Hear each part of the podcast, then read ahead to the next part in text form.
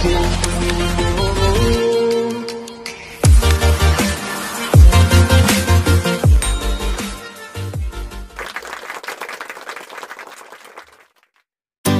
siang, lagi bersama saya Agung Surya Gumelar dalam acara Beyond Education Podcast. Podcast yang menemani Anda di hari-hari Anda. Dan kita selalu sharing-sharing tentang materi parenting, coaching, dan motivating. Dan ada juga sesi Q&A pertanyaan dari pemirsa semuanya di rumah Dan ada juga sesi-sesi tentang pendidikan-pendidikan secara umum. Dan memang kalau misalnya teman-teman semuanya atau viewers di rumah itu bisa eh, bisa berinteraksi dengan kita dan juga bisa nanya-nanya ke kita itu kita berikan yang namanya sesi Q&A dan sesi Q&A ini memang selama ini ya selama beberapa bulan ini memang kita terus melakukan sesi Q&A sesi Q&A sesi Q&A karena kita ingin melayani apa melayani masyarakat dan ini menampung semua aspirasi-aspirasi dari teman-teman semuanya vi- eh, viewers Beyond Education yang tercinta seperti. Jadi jangan ragu-ragu ya silakan langsung saja kalau misalnya mau bertanya tanya saja. Kemarin juga ada yang bertanya macam-macam kalangan ya ada dari kalangan kepsek, ada sekolah, ada yang juga dia seorang eh, ibu rumah tangga kebanyakan gitu kan. Ada juga yang memang benar-benar dia menanyakan tentang motivasi hidup. Itu kita tidak menutup kemungkinan apa pun yang berkaitan dengan motivating, coaching, dan parenting atau misalnya permasalahan hidup atau misalnya eh, tentang pendidikan kita akan bahas dan pasti kita akan bahas. Dan setiap Q&A yang masuk atau question atau question yang masuk pertanyaan masuk kita akan bahas langsung di video Beyond Education Podcast. Makanya stay tune terus eh, stay tune terus di Education Podcast. Kita upload dua hari sekali. Silakan langsung ya subscribe share juga dan jangan lupa kalau misalnya eh, merasa bermanfaat silakan share-nya ke grup keluarga boleh ke grup teman-teman semuanya boleh. Seperti itu ya. Dan diingatkan lagi yang tidak bisa melihat YouTube bisa langsung dengerin radio online. Kita tersedia, tersedia di Spotify dan kawan-kawannya Apple Podcast, Google Podcast, Overcast dan kawan-kawannya dan juga di RCTI Plus yang baru mau disetujui insya Allah di awal Desember ini baik tanpa basa-basi lagi kita bersama dengan Pak Doni Halo teman-teman semuanya, gimana, bagaimana gue? Sehat ya? ya Pak Doni udah sarapan udah ya Alhamdulillah, Alhamdulillah. udah tenang. Tapi kalau misalnya sarapan pagi itu, eh, Agung jarang pak sarapan pagi itu pak. Kenapa gue? Gimana ya? Jadi kalau sarapan pagi itu kayak, aduh, eh, kayak takut gemuknya gitu.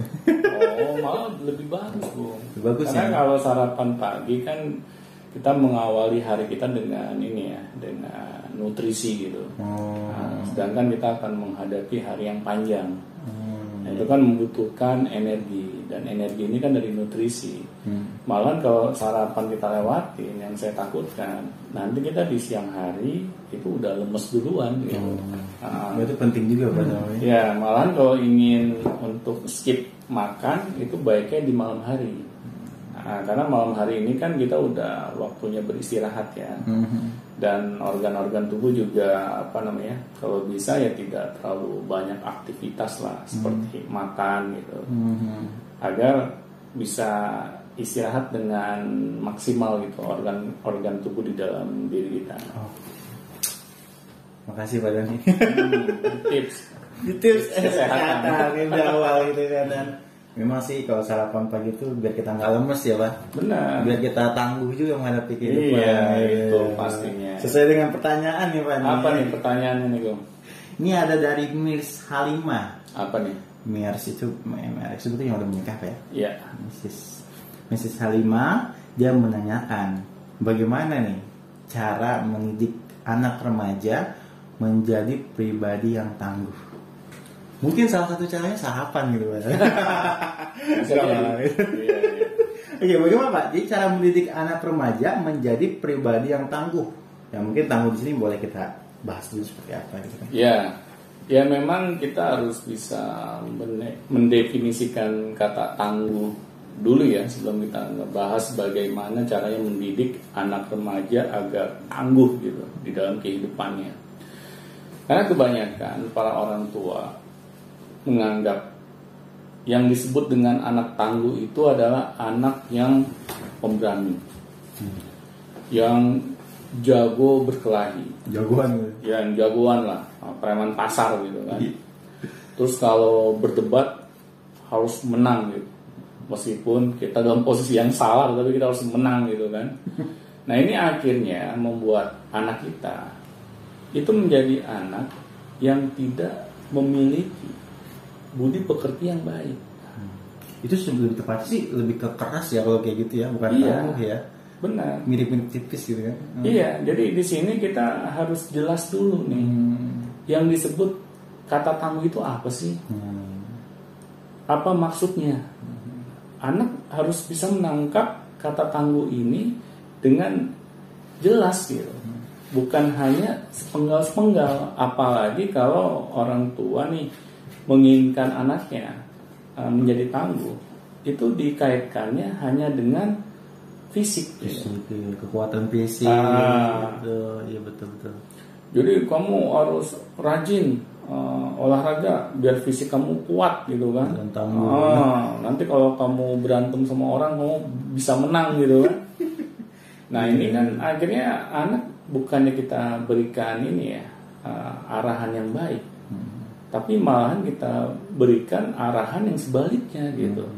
Kita ajarkan anak kita ini agar dia pintar untuk menyakiti orang lain. Iya jadi negatif ya pak ya Iya. positif. Nah, di sini kan orang tua harus melihat gitu. Apa sih yang diinginkan gitu? Kita sebagai orang tua kepada anak. Kan kita ingin anak kita ini menjadi anak yang pastinya ya memiliki perilaku yang baik, ya, karakter yang baik agar nanti ya otomatis masa depannya juga menjadi lebih baik gitu. Nah, kalau kita ingin mengajarkan hal-hal itu semua, ya berarti kita harus berikan caranya kepada anak gitu. Ya anak memang harus tangguh, tapi tangguh di sini bukan menjadi anak yang ini ya, yang sotoy gitu, yang yang Yang intinya keras. mengedepankan hanya emosinya saja gitu. iya betul Malah kalau kita tidak sadar mendidik anak seperti itu, akhirnya anak- anak-anak kita ini di masa depannya itu bisa-bisa bukannya didekati oleh orang-orang banyak, malah dijauhi.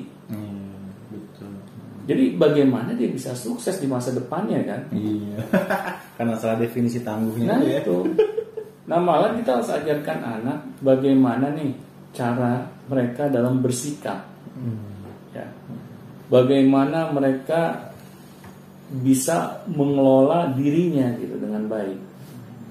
Jadi ketika anak kita ajarkan cara-cara seperti itu, akhirnya mereka ini memiliki pengetahuan gitu.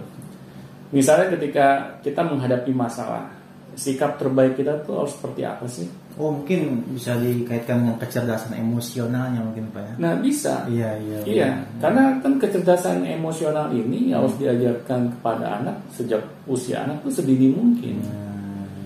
Kita nggak bisa gitu berharap anak kita cerdas secara emosional, tetapi nggak ada peran orang tua di situ. Gitu. ngalir gitu ya Iya nggak bisa. tiba-tiba gitu. sabar iya Nggak bisa. Anak ini butuh dia, butuh masukan-masukan gitu. Jadi tubuh anak kita ini bukan hanya butuh nutrisi makanan saja gitu, tetapi nutrisi-nutrisi yang akan membuat pikirannya juga menjadi sehat. Gitu. Ya contohnya orang tua harus mengajarkan gitu, bagaimana sih memiliki sikap yang baik itu di dalam keseharian. Misalnya bagaimana sih anak kita ini harus menghormati sesama. Bagaimana sih anak kita ini harus memiliki rasa welas asih. Jadi hal-hal seperti ini yang harus kita berikan pada anak gitu. Jadi kalau anak tidak kita ajarkan gitu, bagaimana sih cara menghormati orang lain dengan baik, bagaimana kita dapat berkasih sayang kepada sesama, akhirnya anak kita tidak mengetahui hal ini gitu. Iya. Dia hanya sekedar mendapatkan sesuatu ya yang apa yang diberikan oleh lingkungannya saja. Hmm, Nah di sini peran orang tua itu yang ditunggu gitu betul. oleh anak. Jadi kalau kita ingin anak kita menjadi anak yang memiliki karakter yang baik, ya kita harus mau memberikan contohnya bagaimana sih caranya memiliki karakter yang baik itu. Hmm. Karena kan karakter ini kan kumpulan dari kebiasaan-kebiasaan kita gitu yang kita lakukan sehari-hari. Iya, apalagi karakter tangguh itu mungkin Nah, kan harus itu. dibentuk. Jadi kayak misalnya landasan tangguh itu kan kayak kalau misalnya kita anak itu bisa mengolah Hmm. emosi gitu ya, ketika mendapatkan sebuah permasalahan dia nggak langsung marah. Nah, gitu. tangguh gitu kan, kuat Iya, gitu. Iya, itu kan bener. bagaimana anak tahu cara bersikap kan. Iya benar. Ah, gitu, jadi iya. ketika dia nih menghadapi masalah Mhm. yang datang dari eksternal gitu, Iya. Bagaimana dia dapat tenang gitu. Hmm, Atau dapat tekanan dari luar lah gitu kan. Ah. Hmm, kita tenang dan tangguh. gitu Benar, kan. Benar. dia dapat tenang, dia dapat memikirkannya Hmm. dengan baik untuk mencari jalan keluarnya. Hmm.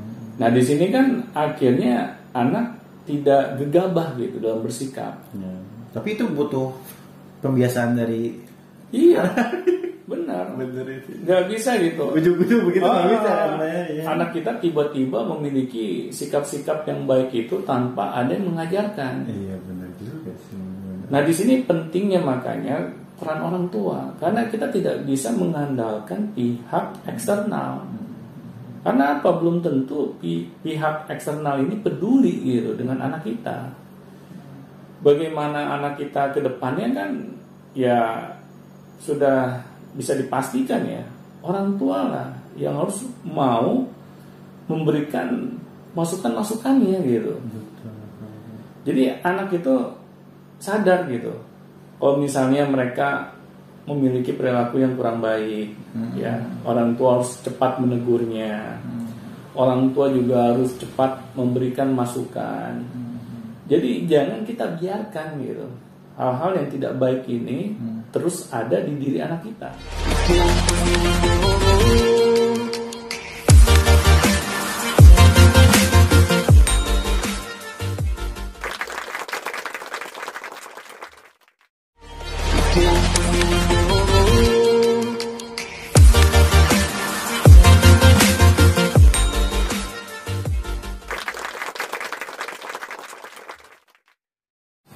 Itu misalnya kurang kepercayaan diri gitu. Nah itu Dia kan kayak ngadepin sesuatu tuh kayak takut, Benar. kayak nggak tangguh gitu kan. Benar. Berarti orang tua di situ harus cepet meng ini ya follow up itu gitu Benar, ya, benar. itu. Jadi nggak bisa dibiarkan nanti juga dia bisa sendiri. Ya. nggak bisa, nggak bisa, nggak bisa.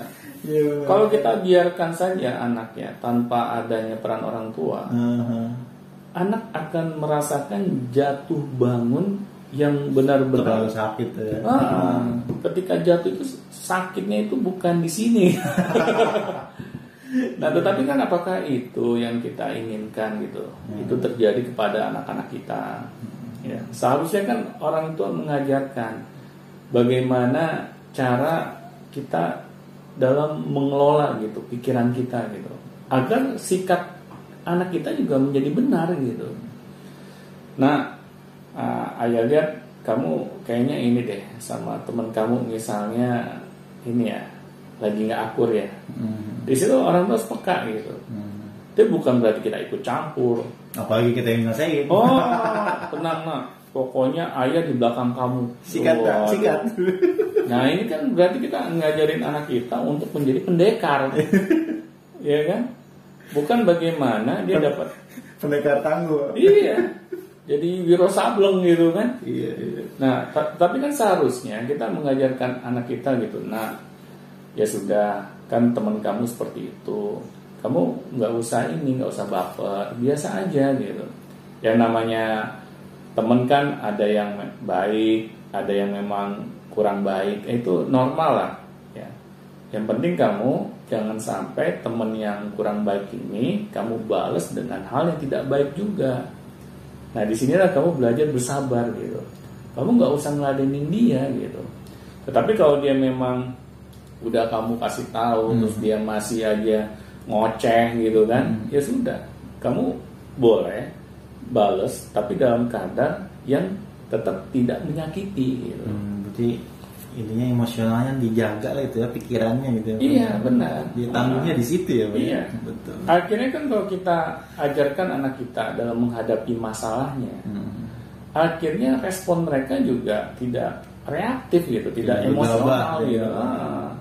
Akhirnya anak kita bisa memiliki sikap yang tetap terkontrol gitu. Hmm.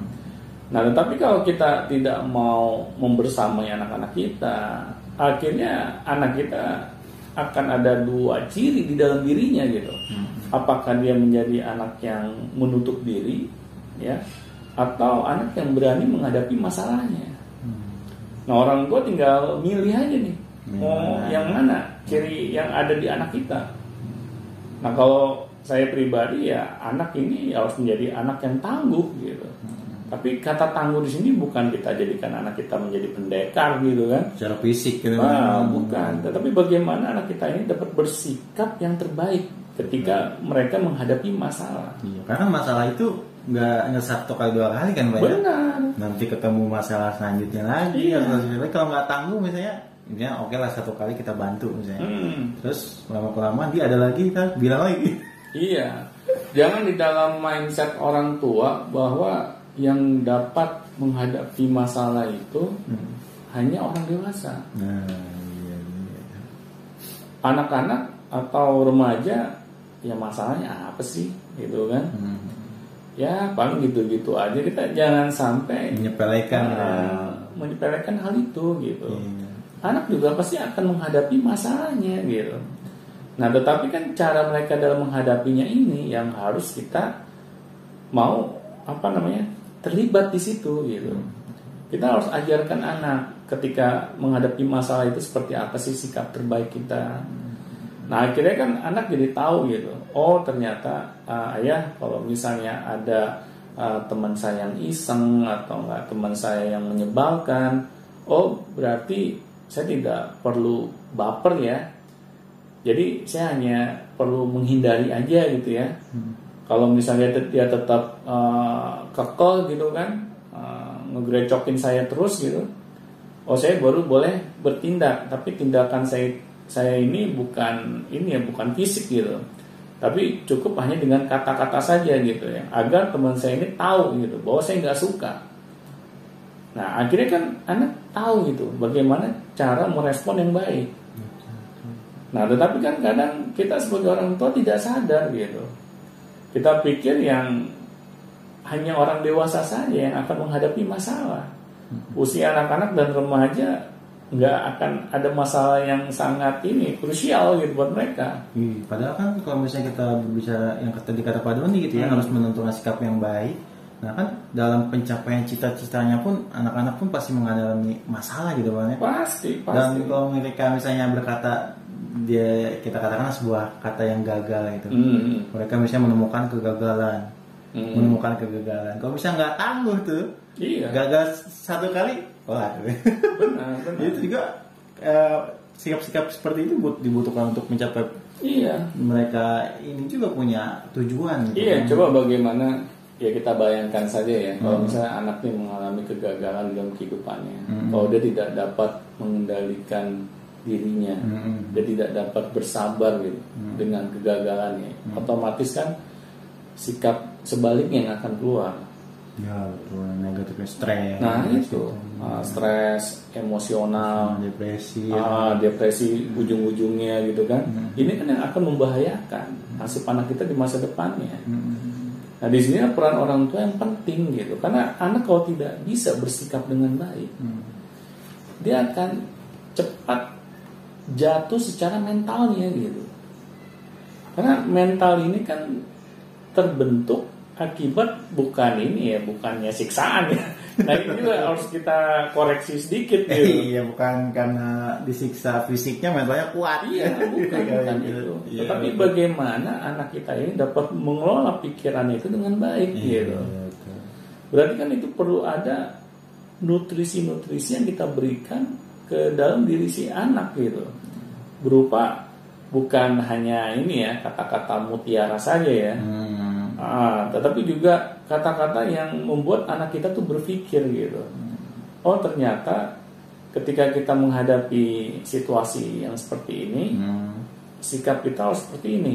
Nah itu kan anak harus kita berikan gitu kan informasi-informasi ini gitu Hmm. agar mereka tahu cara mengelola situasi kondisi itu dengan baik gitu. Iya, tangguh lah gitu kan. Kondisinya seperti apa pun mereka bisa berdiri gitu. Benar, kan. benar. Di sini kan orang tua memiliki lebih banyak pengalaman hidup gitu. Nah otomatis itu yang harus kita share ke anak. Ya jelas-jelas gitu anak kita kan secara umur aja masih ini ya Iya. usianya muda gitu. Main ke mana sih? Ah. Situ doang, main sekolah balik. Benar, secara keilmuan, secara pengalaman Iya. pasti kan terbatas gitu. Betul. Nah di sinilah orang tua yang harus mau sharing. Orang tua pasti bisa memberikan gitu masukan-masukan yang terbaiknya gitu. Agar apa ya? Agar anak dapat memiliki sikap yang terbaik gitu. Nah jadi di sini yang saya ingin himbau kepada para orang tua, ayo kita kalau mengaku sebagai orang tua anak-anak kita, kita harus mau terlibat gitu dalam kehidupan mereka. Tetapi terlibat di sini bukannya kita kayak sekedar menyuapi anak ya, tetapi anak membutuhkan gitu masukan-masukan dari kita, keterlibatan kita, kepedulian kita terhadap mereka agar mereka tahu bahwa orang tuanya ini adalah orang tua yang terbaik gitu di dalam kehidupan mereka. Jadi ketika mereka menghadapi cobaan di dalam kehidupannya, mereka tahu siapa yang bisa diajak untuk bicara duluan. Betul. Itu yang terpenting ya. Nah itu yang terpenting gitu. Masa sih anak ketika menghadapi masalah atau cobaan dalam kehidupan yang dicari siapa coba pacarnya gitu. Lebih enak curhat ke pacar ya. iya. Ini kan akhirnya malah memberikan dampak masalah yang berikutnya gitu. Iya, Next masalah yang lebih besar. Iya, Dan kita lebih tidak besar. tahu. Dan gitu kita kan. nggak tahu. Iya. Akhirnya ketika kita kecolongan, anak melakukan tindakan-tindakan yang aneh, yang berdampak bagi masa depannya, tapi bukan berdampak positif ya, Hmm. tetapi negatif. Nah, baru di orang tua nangis gitu. Hmm. Ya masa sih kita harus terus mengalami dilema yang besar dulu gitu di dalam kehidupan baru kita mau berubah Iya. ya kan nah ini jadi PR nih buat kita para orang tua Oke, terima kasih banyak. Jadi di balik anak remaja yang tangguh ada orang tua yang tangguh juga. Nah, gitu. itu, tepat Oke, terima kasih Pak Doni dan jangan lupa kalau misalnya mau ada yang bertanyakan tentang masalah tangguhnya anak, boleh silakan langsung saja. Di sini di bawah di link deskripsi semua sudah disediakan, ada link Gmail, WA dan Telegram. Silakan langsung dihubungi saja dan tonton terus Beyond Education selanjutnya. sampai jumpa